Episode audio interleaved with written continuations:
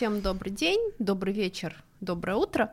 Доброй ночи. Это подкаст «Переговоры с иррациональным» про двух девушек, которые жили за МКАДом, и однажды с ними случился иррациональный опыт, и они стали ведьмами. А что было дальше, вы узнаете в нашем подкасте. Или нет. Меня зовут Аня Тухарева. Меня зовут Юлия Гледедей. И вообще-то мы психологи. Да, и сегодня мы будем говорить про иррациональное. Юль, ты хотела рассказать про иррациональное с точки зрения тела. Что вообще это такое? Потому что если я сейчас начну рассказывать, я начну рассказывать про Аристотеля. Да, давайте начнем с тела. Я, собственно, телесный психолог, телесный психотерапевт. И в одном из направлений психотерапии телесной есть такое разделение на три потока человеческого тела. Это основывается на эмбриологии, еще из эмбриона, когда человек развивается, он развивается из 3 лепестков. Ты про биосинтез рассказываешь, да, правильно я понимаю? Я рассказываю про концепцию биосинтетической теории. Это для тех наших слушателей, кто не знает, что такое биосинтез. Но очень хотели бы знать. Вот. Эмбрион развивается из 3 лепестков, из одного развивается нервная система, головной мозг и органы зрения, слуха, обоняния, вкуса, а также кожа. Из второго лепестка зародышевого развиваются мышцы, кости, суставы, а из третьего — внутренние органы. И что интересно, каждая из этих систем впоследствии отвечает за определенную сферу человеческой жизни. Тот, который про мозг и нервную систему отвечает за мыслительную деятельность, за восприятие, анализ, переработку воспринимаемой информации. Мышцы, кости, суставы — это наши ресурсы, это то, благодаря чему мы можем действовать в материальном мире. А внутренние органы — это система, которая отвечает за эмоции, чувства, переживания вместе с гормональным фоном. И, собственно, иррациональное с точки зрения тела живет именно тут. Поэтому, когда говорят, что чувствую селезенкой или печенкой чувствую, или чем еще пониже, мизинцем, то это именно про мизинец — это не то, мизинец — это, конечно, мышцы. Вот. То это вот очень, очень иррациональное ощущение, которое, тем не менее, дает нам какие-то знания. Вот. Это очень похоже на то, что писал в своей книге человек, который принял жену за шляпу, Оливер Сакс, про проприоцептивное чувство. Чувство, которое мы получаем от мышц и от связок, которое помогает нам понять, что происходит с нашим телом в пространстве, как оно вообще расположено в пространстве и как ему двигаться в нем для того, чтобы это было эффективно и безопасно. И, любопытно, да, это действительно оно и есть, потому что до некоторой степени вот эта вот проприоцепция — это же как раз контакт нашего мозга с нашими внутренними органами, с мышцами, да, и это та информация, которую наш рациональный мозг получает от иррациональных органов. Вот. Как информация попадает к рациональным органам — это отдельный вопрос на самом деле. А почему эти органы-то иррациональные? Потому что, мне кажется, рациональность — это прерогатива как раз мозга и нервной системы. Высшей нервной деятельности. Давай, ты там про Аристотеля что-то хотела сказать. Да, если мы говорим про вообще, что такое рациональное, что такое иррациональное, для меня это очень связано с тем, про что писал в «Аргононе» Аристотель. Это 3 правила логики, которые он вывел, которыми на самом деле современная наука пользуется до сих пор. Да, то, что, например, я объясню на каких-то очень простых таких вещах. Раздавалось звуков храпа. Да, чтобы не раздавалось звуков храпа, и не цитируя дословно Аристотеля. Например, есть такой принцип, что если А равно А, оно не может быть равно ничему другому, да, то есть оно должно быть тождественно. Вот. А есть другой принцип, что какое-то высказывание, Аристотель очень много писал про софистов, которые были очень популярны, это были философы, которые учили хорошо спорить и выигрывать в спорах, если очень упрощенно говорить. Коварные. Да. Какое-то высказывание может быть верным, Или верным будет некоторое отрицание этого высказывания, то есть не может быть никаких полутонов, не может быть никакой полуправды, да, либо стол есть, либо стола нет, да, не может быть такого, что ложка есть нео, а ложки одновременно нет, да. Ничего не может противоречить друг другу. Этими логическими правилами до сих пор пользуется наука. Там есть еще третье правило, сейчас я подгляну и скажу, какое оно. Да, закон исключения третьего. Если одно утверждение верно, то не может быть верен его оппонент.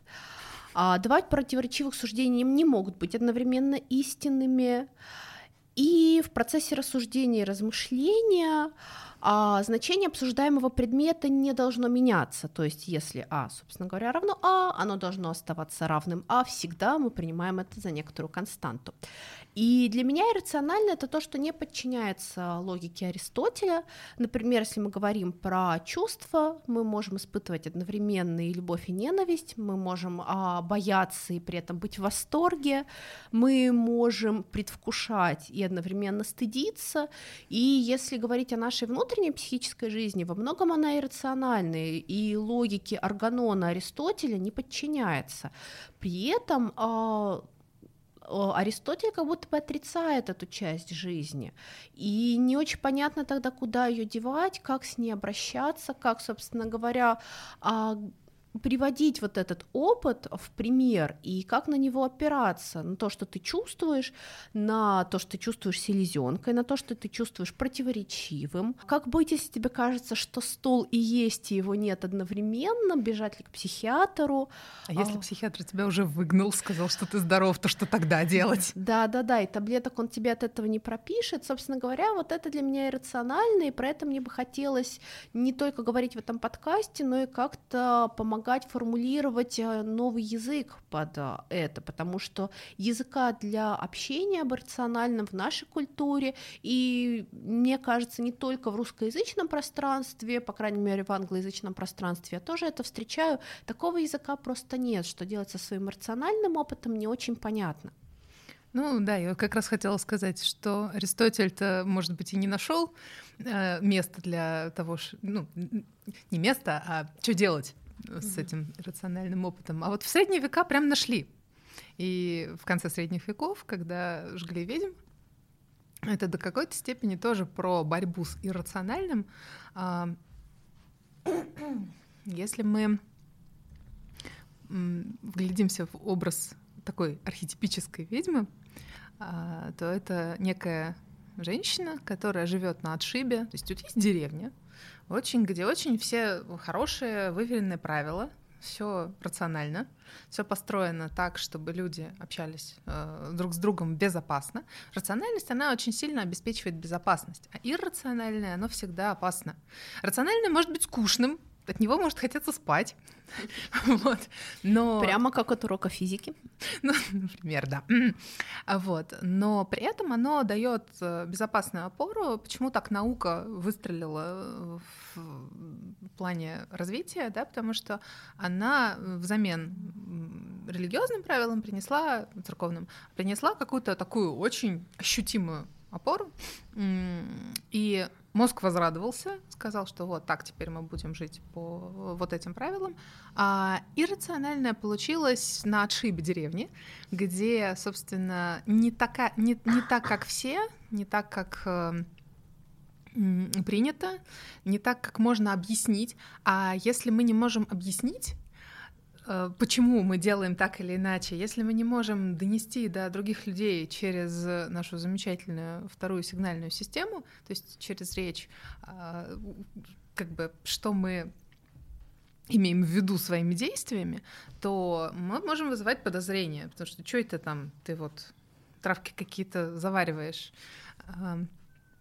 и что это к тебе ходят, значит, мужчины, как самые красивые. Чё ты такая молодая, да не стареющая? И почему у тебя так много кошек? А вообще, мне кажется, что церковь, она тоже на самом деле скорее про рациональное. Да, она старается говорить про иррациональный опыт, но она старается его структурировать и старается выводить некоторые правила того, что это за иррациональный опыт, как понять, в какую категорию твой опыт относится, он от Бога или от беса, да, как с ним обращаться, куда идти, куда бежать, сколько молитв читать, если что. То есть как будто бы у человека есть, в принципе, да, некоторая такая потребность рационализировать свое иррациональное, вырабатывать некоторые правила, и я это замечаю не только в церкви, но все те же самые наши замечательные экстрасенсы ВКонтакте, которые, да, пишут о том, сколько надо чего, куда прикопать, выкопать. Чтобы заработать много денег. Ну, или что-нибудь еще. Пойти работать, да. Это не вариант, нет. Это слишком скучный, это слишком рациональный вариант. Да, как будто бы это тоже про попытку выработать, на самом деле, некоторые правила, лайфхаки по обращению с миром, для того, чтобы мир был, к тебе добр, к тебе хорош, к тебе приятен, и при этом мир-то сам по себе штука довольно иррациональная. Если мы говорим о том, как работают все те же правила физики, все те же правила химии, там есть очень много каких-то не самых понятных вещей. Пришел Эйнштейн и все разрушил. Ну, и не только он, да, потом после Эйнштейна пришла квантовая физика, да, теория струн, которую очень трудно уложить, когда ты читаешь ее в какой-то такой, да, свой рациональный ум, она немножечко тебе рвет мозг, что как-то у нас как бы не 4 измерения, а 11, но 7 свернуты и не влияют, но если мы не будем считать, что их 11, наши уравнения не работают, да, то, как-то тяжеловатенько это в мозг вкладывать, и, наверное, на этом и бьется опора на рациональное, что в мире нет каких-то четких правил, веди себя так, и всегда будет тебе счастье, и ни наука, ни церковь, ни какое-то замечательное половое воспитание, да, тебе не дает каких-то гарантий того, что с тобой не случится какой-то странный, пугающий, травмирующий и другой опыт.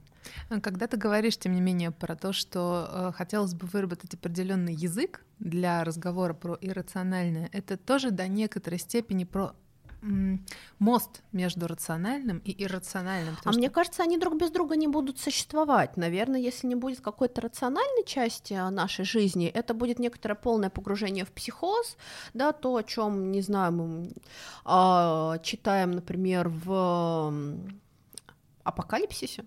Да, я забыла чувака, Иоанн Богослов? Иоанн Богослов, да, который подарил нам, собственно говоря, апокалипсис с его прекрасной символикой, да, то есть это будет, наверное... Смарагдовая радуга. Да, похоже на что-то такое, да, вот мир апокалипсиса, где все абсолютно архетипично, все, да, имеет некоторый символический смысл, но вот какого-то простого рационального, собственно говоря, у нас и нет.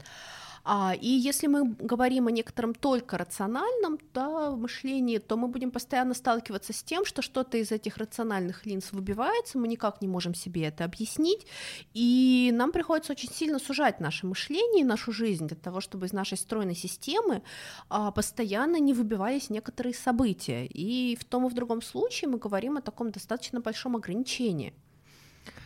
Ну, кстати, да, по поводу... не могут существовать друг без друга. Я так была сейчас изумлена появлением Иоанна Богослова за нашим столом. Иоанн, здравствуйте. Что да, это было иррационально. Немножко забыла, что хотела сказать. Да. По поводу... А вообще, что ты называешь иррациональным опытом в своей жизни? Сейчас. Погоди. Давай. Я восстановлю справедливость. Нет, ход своих мыслей для начала. А потом и справедливость можно. А потом и чаёчек, да. Мне просто... Я одновременно слушаю и подприкидываю, что в той же телеске, в том же биосинтезе ты говоришь, опираться на рацио только невозможно, потому что они вместе с иррациональным соседствуют. А я, соответственно, сразу думаю, что если мы рациональное поселили в том, где мысли, иррациональное в том, где чувства, там есть совершенно замечательное название — эктодермальный слой, эндодермальный слой, давайте обойдемся без них. Не ругаться, да, в эфире. Да, вот. А это ни то, ни другое, в общем-то, не про... опору как таковую, потому что про опору как таковую как раз третий слой, мезодермальный, который про мышцы и кости, потому что опираемся мы, простите, на свой скелет, опираемся мы на мышечные структуры, и в том числе внутренние органы, которые обеспечивают нам эмоции, чувства, они очень сильно опираются на вот эти вот структуры. И поэтому говорить про опору на мозг очень опрометчиво, потому что ты сказала про уход в психоз, да, а опора на мозг — это уход в невроз. Ну, в общем-то, клиенты — это, конечно, всегда хорошо, но...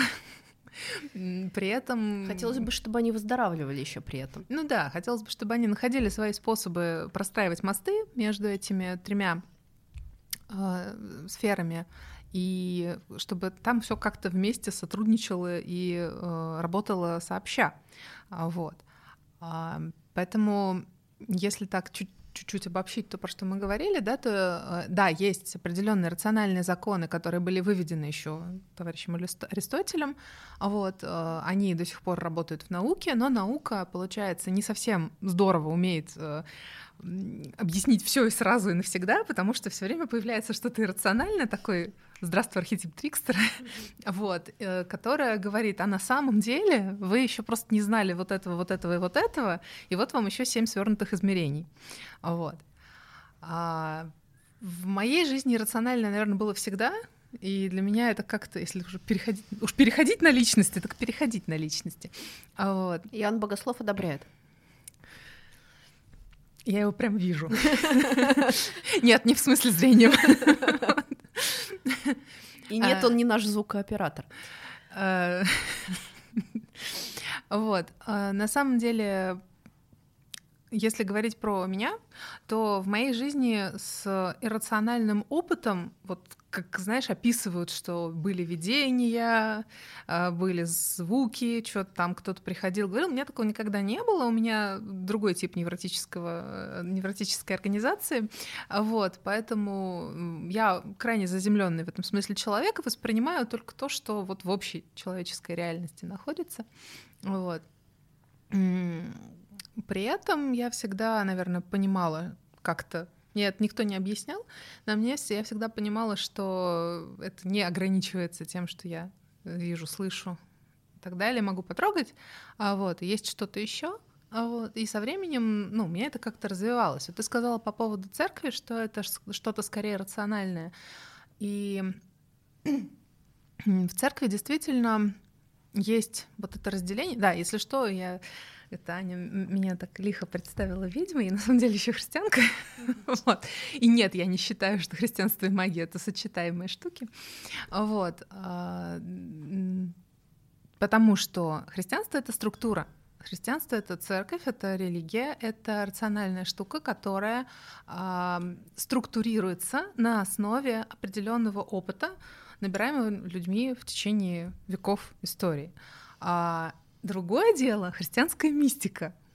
И христианские мистики... там есть прям где разгуляться иррациональному. Прям вообще. И на самом деле христианские мистики подвергались таким же гонениям, таким же, ну, если в общем, даже не более жестоким, и неодобрением, как и там колдуны, ведьмы и все вот эти товарищи. Потому что ну, как будто бы планка немножко другая. Да? Одно дело, когда там ведьма общается с домовым, а другое дело, когда непонятно, тот, кто к тебе пришел, он ангел или демон. И тогда это, ну, чуть-чуть разный уровень, простите. Вот. Есть целое движение, сирийские мистики, они там были еще задолго до средних веков, вот, чуть-чуть, наверное, захватили начало средних веков, вот, и их традиция, наверное, одна из самых таких ярких, мистических. Они очень, из того, что они говорят, очень много такого, что есть в мистике и других религий. Есть какая-то специфика, но вот эта вот мистическая составляющая, она мне скорее кажется ближе к иррациональному, чем история про религию и про церковь. Да? То есть это все-таки имеет смысл различать ритуал и наполняющее его иррациональное. Вот. Ну, я тут здесь сразу вспоминаю учение Игнатия Лойолы с его медитациями и определенным архитектурным построением церкви, которое должно вызывать у тебя некоторый мистический опыт, да, и он тоже, можно сказать, сильно не каноничен тому, что мы привыкли называть христианством, при этом сейчас, да, я забыла, как называется, последователи его учения, точно не лойоловцы, вот, как-то более озвучено, благозвучно, да, а сейчас это более признано, они не преследуются официальной церковью, ну и охота на ведьм вроде как у нас закончена, 2022 год, но... Иезуиты, собственно вот, говоря. Да, спасибо большое. Но надо сказать, что это все равно немножечко отдельное христианство, и внутри свои же на них смотрят немножечко так, ну, а это немножечко вот у нас... Небезопасно. Небезопасно сбоку, не очень понятно, что они там медитируют, что они там в этих медитациях вообще на самом деле видят, и, ну, странненькие такие, вроде уже наши ребята, мы как-то от них не открещиваемся, но нам с ними сложно, нам с ними странненько. Им с вами тоже.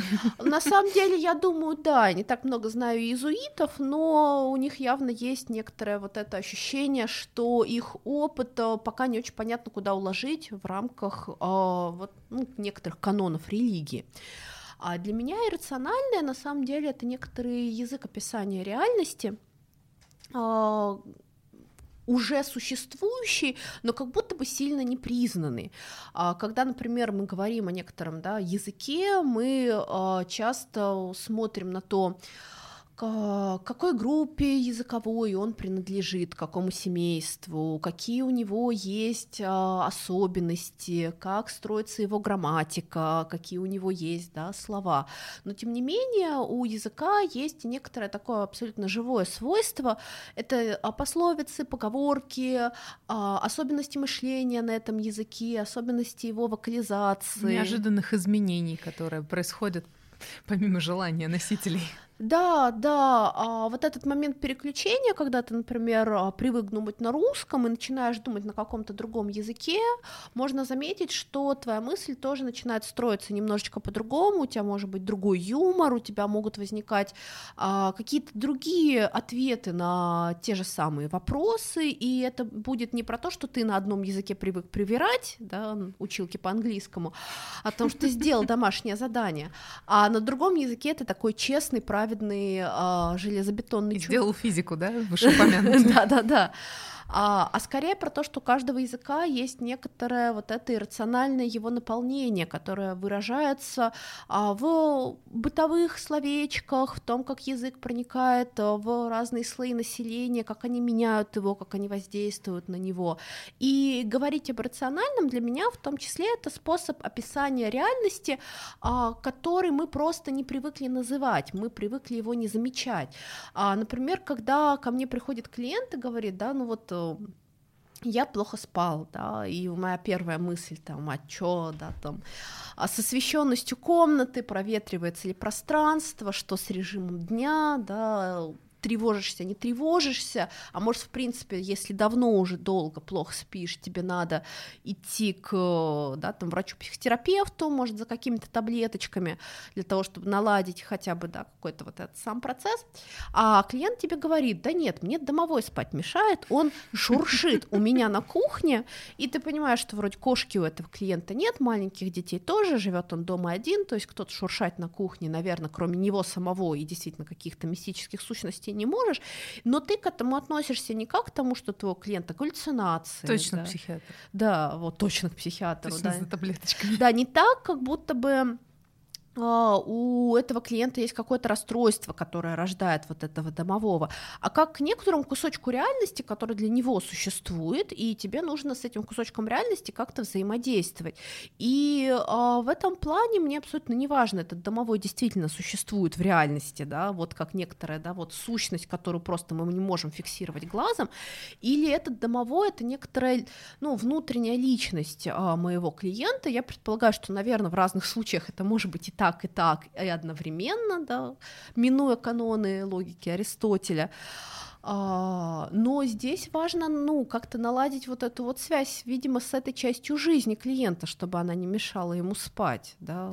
Ну, давай говорим, да, что всё-таки ты одновременно чекаешь, что ему не надо к психиатру. Да, одновременно я чекаю, что ему не надо к психиатру, но для меня, на самом деле, домовой не про психиатра. Очень часто к психиатру ходят те мои клиенты, которые на самом деле, ну, вообще не про домовых, не про ведьм, не про язычество. И, может быть, как раз поэтому. Да, ну, не факт, конечно. Да, конечно, не факт, да.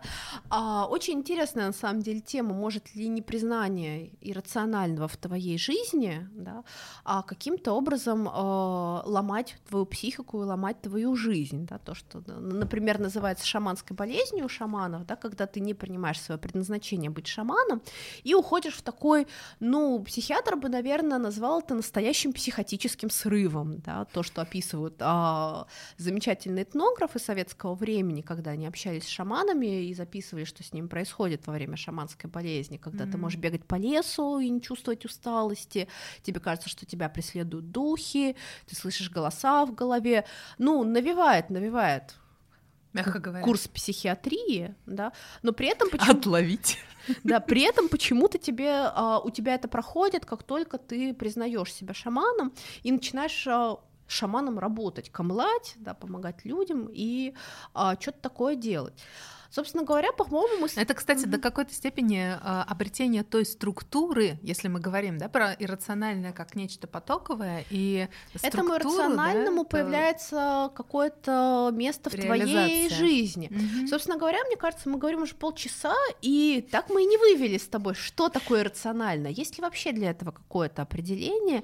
Или иррациональное настолько текуче, что вот мы так и будем говорить про Бога, про иезуитов, про домовых, про шаманов, про ведьм, про то, что кому привиделось, кому не привиделось. Ну да, мы действительно уже головой говорим полчаса, и заметь, что несмотря на то, что мы с тобой принципиально отказались готовиться толком к этому эфиру, нас прям попёрло. Иррациональное с нами, да. Мы дали структуру, и оно пошло. Главное, что оно не против нас. Я, кстати, не уверена, что у иррационального есть знаки плюс и минус, да, против и за, но скорее... Для меня это скорее про какое-то наличие. Вообще, если у вас есть какой-то опыт, который вы называете иррациональным, поделитесь им в комментариях. Очень интересно вообще собрать, что такое иррациональный опыт для разных людей. Вот если Юля говорит, что для нее это, да, какой-то опыт такого телесного вообще переживания, для меня это скорее опыт, который, наоборот, ну, больше в моей голове. Я очень хорошо могу себе объяснить, почему я попой что-то чую, да, ну, проприоцептивное чувство, третий мозг, да, и мы все знаем, где на самом деле, да, какие скопления нейронов-то находятся.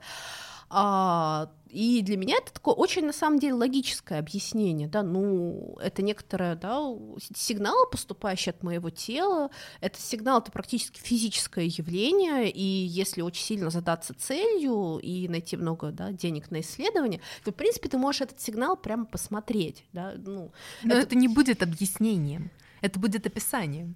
Ну, как? Почему? Ну, мы можем сказать, что трава зеленая, потому что в ней содержится хлорофилл. Но это не объяснение, почему она именно зеленая. Почему хлорофилл? Хорошо, почему есть хлорофилл зеленый? Ну, это некое нам описание того, как это работает, а не объяснение. Для меня объяснение это до некоторой степени про суть. Откуда оно взялось? Да, а это ведет нас в глубины, не знаю, апологетики и еще не весь чего. Но, видимо, для меня в этом месте объяснение как-то работает. Если могу я себе это объяснить, здравствуйте, Йода, да, то значит это работает, значит это некоторая часть какого-то физического мира, и для меня эта дверца так, ну, как-то закрывается, да, окей, это объяснимо. Если у меня есть кошка, которая уронила вазу ночью на кухне, мне не нужен домовой в этом месте, да, у меня есть некоторое объяснение. Вот если ваза упала, покаталась, да, там что-то еще попадало, а кошка лежит рядом со мной в кровати, у нее большие такие же испуганные глаза, как у меня, вот здесь мне нужно что-то, да, для того, чтобы... Просто пустота на моей кухне, разбрасывающая мои вещи, заполнилась.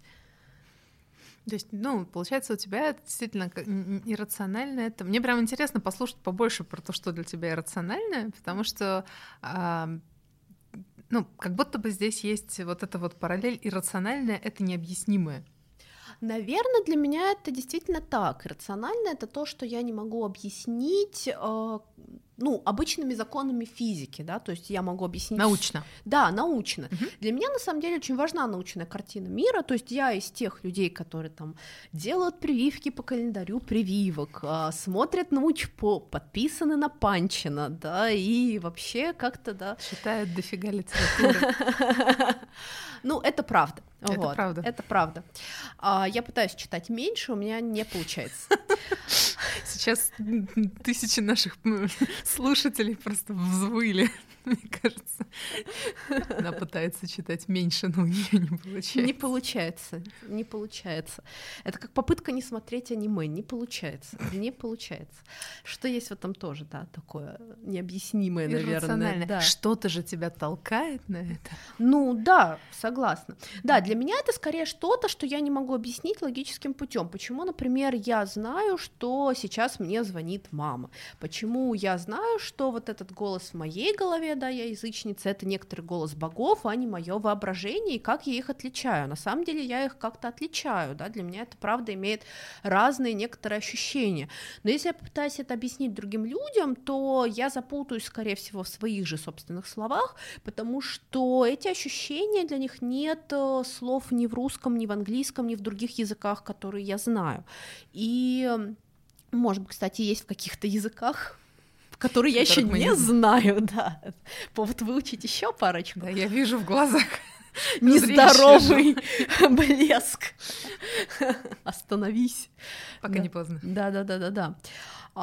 И да, это то место, где появляется вот эта пустота в моей стройной научной картине мира. Почему я не могу это объяснить? Почему я не могу объяснить, что на одних моих клиентов какие-то, да, самые обычные протоколы, те же КБТшные, действуют просто на ура, а другим от них становится только хуже, при этом у них там похожий анамнез, похожая травматика, похожая симптоматика, один и тот же, например, диагноз, который поставил психиатр, и не очень понятно, почему с одними работает, а с другими не работает. Это тоже некоторая встреча с иррациональным уже в моей работе, мне приходится как будто бы немножечко изобретать для каждого клиента психотерапию заново, потому что я не могу пользоваться готовым протоколом. В 100% случаев всегда есть тот случай, когда готовый протокол не будет работать. И общаясь с научно-доказательными врачами научно-доказательной медицины, я вижу у них ту же самую проблему. Там протоколы даже намного строже, намного более выверенные. Медицина, в принципе, старше как наука, чем психология, честно говорить в этом плане. Но всегда есть тот пациент, с которым почему-то протокол не работает. Может быть, будет какое-то объяснение когда-нибудь, да, например, что-то на уровне генетики, что-то на уровне биома, да, что-то на уровне каких-то процессов в организме, про которые мы еще не знаем. Скорее всего, в психотерапии тоже может быть какое-то объяснение. Возможно, что однажды мы найдем и объяснение тому, почему вещи в кухне падают с пола, как кошка лежит с тобой в кровати. И это будет стройное научное объяснение. И не страшно. И не так страшно смотреть, как домовой бесится. Да. Но сам факт, что сейчас на этом месте у нас достаточно большая пустота, и с этой пустотой приходится как-то обходиться людям, которые с ней встречаются. Подозреваю, что, наверное, если вы слушаете этот подкаст, вы с этой пустотой тоже встречаетесь. У вас тоже есть какие-то вещи, которые вы не можете объяснить научной картиной мира.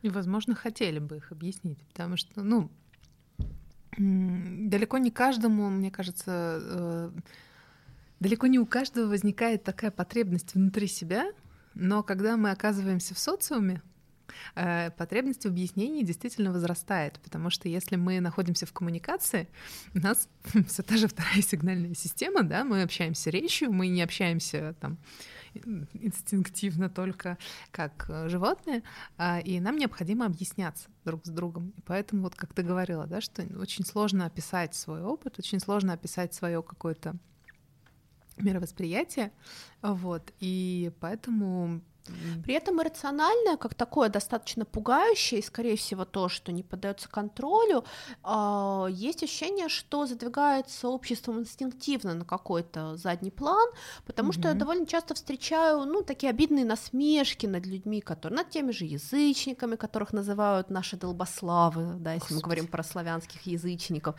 насмешки над верующими, хотя я знаю очень много верующих людей, которые не ходят к гомеопату, придерживаются научно-доказательных картины мира. Сейчас про гомеопатию прям так вот сразу свое отношение к гомеопатии проговорилось. Да, я как-то не очень доверяю гомеопатии, но я не возражаю, чтобы кто-то ходил к гомеопатам, если вам это правда помогает и работает. На мне вот это прям совсем не работает, вот, поэтому я, собственно говоря, туда и не хожу. Возможно, мне не работает, потому что я прочитала, как оно не должно работать. И оно перестало работать. Ты знаешь, оно не работало и до этого, вот, я не знаю, может быть, просто мой организм не заточен под гомеопатию. Слушай, да. Но мой организм не заточен под медицину, да, сколько я не хожу к докторам, мне каждый раз говорят, что, вы знаете, вы абсолютно здоровы, давайте мы сдадим еще вот эти 10 тысяч анализов, я такая, спасибо, потрачим не надо. Потрачим на это всю вашу зарплату? За полгода, да, поэтому я такая уже, мой удел — это психотерапия, потому что все оттуда. Ну, это тоже на самом деле же про иррациональное. У меня тоже есть медицинские проблемы, которые не решаются медицинским путем, да, и не решаются. Я с ним просто живу, да. Но при этом я встречаю много шуток и много каких-то, неприятных вещей про людей, которые верят в иррациональное, доверяют, встречают этому опыту. Да. И как-то пытаются говорить про этот опыт. Ну да, потому что если ты доверяешь этому опыту, то это вызывает тревогу. Да. Пустота всегда вызывает тревогу. Это прекрасное место для проекции. Каждая проецирует туда то, что хочет. А хочет чаще всего то, что страшно. Да? Конечно. То, что в себе не умещается. Давайте мы разместим это в соседей. Да, поэтому для кого-то это начинается, что, наверное, это психоз, да, наверное, это вот черти, да, просто кто в какой картине мира, да, существует. Психический, глупый, необразованный, да. И получается, что человеку, который пытается опираться на свое рациональное, некуда деться. И некуда деться в том числе с разговорами про это. Потому что тебя раз заткнули, два заткнули, на третий раз ты замолчал сам и сам ничего никому не рассказываешь. Да? И отсюда получается куча того, что называется НЛГ. Как это? Неподтвержденный гностический... Неподтвержденный личный гнозис. Неподтвержденный личный гнозис, да. И подтвержденные НЛГ. Вот. И поэтому... И действительно за счёт... Мне его сверху заапрувили, да. И при этом действительно, если бы у людей было, наверное, больше возможностей про это разговаривать и про это опрувиться, об тех, кто имеет больше опоры, то, возможно, это бы действительно было неуделом людей, которые громче всего об этом говорят в обществе, и поэтому, когда ты говоришь, что ты там колдун или кто-то еще, не подумают про офисного работника, который, в общем-то, сидит себе спокойно социализированный с нормальным внешним видом. Подумают про битву экстрасенсов, про эту гадалку за занавесочкой шуршащей, вот это вот все. Потому что они громче всего. Потому что и, кстати, действительно... вполне вероятно, что с этими гадалочками за занавесочкой тоже может быть все в порядке. Мы же не знаем, мы с ними не общаемся. Дело не в том, в порядке или не в порядке, да? Дело в том, насколько они... Для меня еще очень важен вот этот аспект вписанности в социум, потому что, психотерапия — это в том числе такая практика, которая помогает людям социализироваться тем способом, которым им комфортно. Вот, и поэтому... достаточно важно, чтобы человек со своим иррациональным опытом, с опорой на этот иррациональный опыт в том числе, мог присутствовать среди других людей безопасным и для себя, и для них способом. Вот. И каким-то адекватным. То есть, что я не из Африки приехал только что, первобытные с костями там, динозавров. Ну да, или если мы не говорим про откровенное мошенничество, да, потому что всегда, когда мы вытесняем что-то на задворке общества, этим начинает пользоваться наша тень. Там появляется что? Тень. Вот, да, и, ну, и как бы поэтому вот люди, которые презентуют себя как маргиналы, да, именно презентуют, они в какой-то степени занимают эту нишу социальную, и люди с ними ассоциируют то, чем они занимаются. Если женщина там, или мужчина, кто угодно, да, там, занимается магией и при этом выбирает выглядеть асоциально, не вписываясь в какую-то нишу, то он и к своей деятельности привлекает то самое, что он привлекает к себе. Ну или не только магии, например, взять тот же кейс Германа Стерлигова, который говорит, что он... Ты не знаешь и не знай. Который говорит, что он православный, а при этом он, ну, странный. Ну, прям откровенно странно себя ведет, не по-православненькому как-то. Ну, в общем, да, то есть вот эта общая картина, которая... У меня ко многим православным нет вопросов. К Герману Стерлигову у меня есть. Ну, повтори это имя еще несколько раз, чтобы я запомнила и загуглила. А я тебе кину про него смешное видео. Ужас какой. Вот. Но это меня в социально немножко унесло, да, то есть как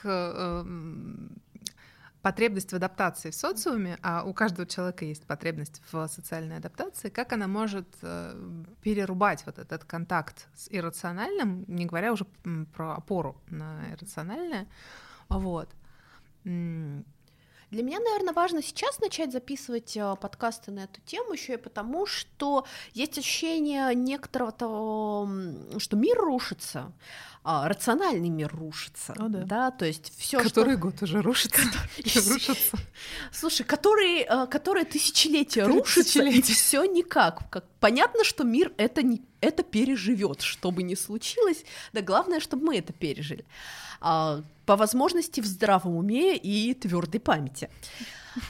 Да, но мир-то рушится, и рушится как раз его рациональная часть. Рушатся планы, рушатся какие-то бизнесы, рушатся логистические пути, это все, что рационально. С иррациональной частью мира, да, вот этой вот темной, некоторой хтонической, стихийной, с ней все всегда в порядке. Это интересно, ты замечаешь, что ты сама ассоциируешь иррациональное с чем-то темным и хтоническим? А для меня это неплохое. Ну, то есть иррациональное, оно может быть на самом деле любым, не только там хтоническим. Наверное, здесь про свое автоматически рациональное говорю. Ты прям вот проговариваешься. Да-да-да, кровища, пошлятина, так, Аня, возьмите себя в руки. Вы же психолог. Ой-ой. Да, я тебя прям перебила. Да нет, все в порядке. И мне кажется, в такие времена особенно важно опираться на иррациональное, потому что, да, я повторюсь, эта часть мира никуда не делась, и, как ни странно, с этой частью мира все абсолютно в порядке. Ты, в принципе, у тебя есть какая-то фраза, возможно, для того, чтобы сформулировать, что такое опираться на иррациональное вот в современной ситуации? Хороший вопрос. Наверное, для меня это очень сильно про опору на мир в каком-то его таком первобытном плане, да, что со стихиями мира, с самим миром, с природой, со всем остальным все будет в порядке, она имеет некоторое свойство восстановления, к которому, возможно, нам бы стоит поучиться, потому что мы не всегда к нему способны так, как способен мир. Если брать какие-то страшные катастрофы, ту же Чернобыльскую АЭС, люди там живут на самом деле, то есть до сих пор есть люди, которые не уехали и живут в зоне отчуждения и периодически как-то дают о себе знать, что, ну, вроде как с ними все в порядке, но понятно, что никто не проверял на самом деле, но природа-то выжила, и у природы есть очень много механизмов, как справляться с этим. Восстанавливаться. Да, те же шутки про чернобыльские яблочки, у растений есть механизм, который не допускает радиацию до плодов, да, чернобыльские яблочки, обычные яблочки, даже если яблоня в достаточно грязной зоне находится. Не то чтобы я призываю идти, срывать и пробовать. Вот, потому что, скорее всего, вы там не от яблочек-то схватите. Но у природы и есть какие-то вот эти механизмы восстановления себя каждый раз, когда кажется, что мир от этого просто не оправится. Слушай, это действительно очень круто, то, что ты сейчас сказала. Я не знала про вот эти яблочки, вот, но мне пришло в голову, что человек же действительно тоже часть природы, значит, у нас тоже есть эти механизмы. В принципе. Да. Ну, не про... Может быть, смотря и опираясь на рациональное, на вот эту природу, на то, что в ней до сих пор не объяснено, мы как раз и можем в себе эти механизмы обнаружить. Потому что я наблюдаю это в психотерапии постоянно, что, казалось бы, от каких-то совершенно ужасных травм человек не то чтобы может оправиться так, как будто этого не было. Природа же тоже не может отправиться так, как будто этого не было. Более того, это и не нужно. Ей это не нужно. Да. Кратер от удара метеорита или застывшая лава ей не мешает продолжать жить. Она просто меняет ее ландшафт, и тоже происходит и с психикой клиентов. Шрамы перестают мешать им жить, они просто меняют ландшафт психики. Угу. Очень красивая метафора, мне она очень откликается, как просто человеку, как клиенту, кстати, психотерапии тоже. Я смотрю на время, и нам, наверное, надо потихонечку закругляться на осмысленном месте. Хорошо. Рационально. Если ты знаешь, куда вести, иди. Что для тебя важно? Хаос. Прозвучало сегодня. Темнота, хаос. Кровища. Да. Ну, собственно, Иоанн Богослов в «Апокалипсисе» тоже про это немножко писал. За это мы и любим Иоанна Богослова и «Апокалипсис». Ну, не только за это. Он много хорошего написал. На самом деле, его Евангелие же считается... Ну, значит, считается, оно и есть самое такое мистическое, вот, и самое иррациональное. На самом деле, очень тяжело читать. Его тяжело читать, его тяжело интерпретировать, и мне кажется, к нему, ну, такое отношение очень двоякое даже в мире христианства. Ну, в мире христианства тот, кто читал Библию, либо протестант, либо очень глубоко пошел в тему, поэтому в целом... Читал до конца, обобщила, не в фанфике по ней, да? Конечно, обобщила, да. Да. Но апокалипсис на самом деле с греческого-то переводится как вознесение, и сейчас я прям, чтобы не соврать, проверю на всякий случай, что именно вознесение, а не другое слово, но по сути дела он же тоже описывает восстановление мира после некоторого, да. В новом качестве, да. Да. Нет, открываю, обнаруживаю, разоблачаю. Ну, откровение. Откровение, да. Апокалипсис, да, это же откровение, многослово. Ну да. По поводу того, что нас, собственно, почему мы сегодняшний подкаст решили посвятить такому подробному разбору. Так там и не только сегодняшний подкаст. Нет, такому подробному разбору именно самого вообще иррационального, что это такое, мы так и не дали определения. Мне кажется, это не очень возможно. Ну, потому что для каждого иррациональное будет лежать в какой-то его области, да, у каждого своя пустота. Да, у каждого своя пустота, это да. Вот, и поэтому сегодняшний подкаст вот именно этому, потому что, в принципе, переговоры с иррациональным, раз уж мы взялись с чем-то переговаривать... Хорошо бы определить хотя бы примерно, плюс-минус километр, где лежит переговариваемый. То, с чем мы переговариваемся. Я еще, наверное, хотела сказать, что для меня очень интересно всегда рассматривать границу, где заканчивается территория просто человеческой психики, а где начинается территория уже за этими пределами. То есть вот то, что ты говорила про клиентов, да, что он может говорить, что там у него домовой на кухне шуршит и мешает. Это там шуршит. Вот. Это может быть и то, и другое. Если для психотерапии это важно, не важно, то окей. Если это может быть важно, то там действительно есть определенная грань. Я когда-то завела ВКонтакте группу «Круг соли», потому что мне захотелось разбирать вот эти границы. как-то прочерчивать их пунктиром, потому что их провести невозможно. Да. Где просто мой внутренний мир, а где, простите, астрал. Ну, потому что по описаниям, если там смотреть классические описания у мистиков, эзотериков, да, и смотреть описание психотерапевта Асаджоли, который... Биосинтез. Нет, это психосинтез уже. Который... Он был другом Юнга, они там вместе много про архетипы субличности, вот это все. Вот. Там очень похожее описание, но есть и отличия. Вот. И за счет этого, мне кажется, очень интересно, в принципе, смотреть еще, где иррациональное в рамках психики человека, а где уже оно лежит в коллективном бессознательном, да, или в мире вокруг нас. Вот. И но в сфере. Такая, да, такая, мне кажется... Тема. При этом, мне кажется, важно, чтобы эта граница, с одной стороны, была, потому что если этой границы нет, наверное, это и называется психоз. А с другой стороны, если эта граница слишком жесткая, это как такое приглашение прорвать. Да, да, это нарушение обмена веществ, в общем-то. Да, ну и мы видим, как в 2020 году мы все посидели в очень жестких границах, и сейчас как-то границы везде взрываются, и, видимо, это тоже какой-то иррациональный процесс, как стихия, которым мы не можем управлять. Но можем ловить волну и опираться на нее как на что-то иррациональное. Да. И помнить, что мир-то переживет. А мы часть мира. Да. Будем заканчивать? Да, думаю. Да. На сегодня до встречи можем. Через 1,5 месяца. Ну или как оно пойдет. Как оно пойдет. Да. До новых встреч. Да, с опорой на иррациональное.